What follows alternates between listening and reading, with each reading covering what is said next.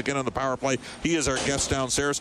Mark, I, I think we had a conversation before the game, didn't we? That maybe we'd end up having a conversation after the game. How's that for uh, picking our spots? Yeah, I missed a goal though. You had me down for two, so I, I got to work a little harder on that one. All right, uh, talking about working hard, I'd say working hard and working smart. But the, you guys uh, got out of the first 15 minutes of the game because they were all over you early.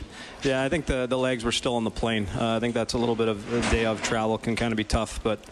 Uh, we got it ramped up there. It seemed like the power play in the second period uh, really settled it down, uh, I think that's what we needed. Uh, and from there, we kind of fed off that. But uh, the first period, they were they were coming hard, and we weren't exactly uh, you know capable of dealing with their speed right away. But we got our legs going, and, and we got the result. Mark, I don't want to make too big of a deal about it, okay? But the fact is that the organization, you know, they've gone undefeated to the rookie tournaments the last couple of years.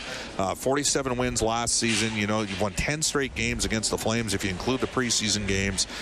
Can you read too much into the importance of creating a winning culture, even when you factor in the start of the year with uh, the exhibition season, or is there maybe something to that? Well, I don't think you can equate it to guaranteed success, uh, but I think that there's standards here, uh, and it, it, starts right from prospects camp. They're expected uh, to practice the same way the pro team does, uh, the systems, the execution, the expectations there for, for everybody throughout the organization, and I think that's why we can see that the power play working tonight with you know five different guys, guys that don't play on the unit together. There's there's structure in place and there's expectations placed upon it, and I think we're seeing results from it. In a year in which Ryan Nugent Hopkins should have won Rookie of the Year, he had 52 points in 62 games, 23 points on the power play that season. Uh, he doesn't get a play on the first unit power play because there's a guy named Connor McDavid as well as Leon Draisaitl on that unit. I think maybe sometimes people sleep about how good of a special teams performer the Nuge is. Absolutely. You know he's he, he was picked first overall in his his year for a reason. Uh, he's a talented guy and we rely on him. Our first unit's not going to click, you know, all year. There, there's going to be lulls, and we're going to need, you know, that second unit, which is, you know, really quarterbacked by him to, to carry us, and he's capable of it. Uh, he's done it before.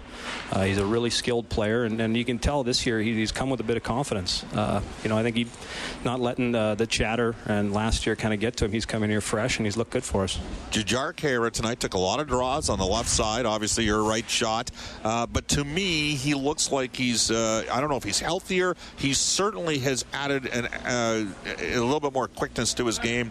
Just your thoughts on uh, you know him maybe carving out a niche for himself potentially on your line with Zack Kassian. Well, I think he, he looks and, and, carries himself like a national leaguer, and I think that's that's really important. He's got the confidence. He wants to be here. He's put in the work, uh, and the skill set's always been there. He's always done really well in the American League. Uh, he's got the body to to fit in with us. He skates well. He likes to play physical, and he's got some finish.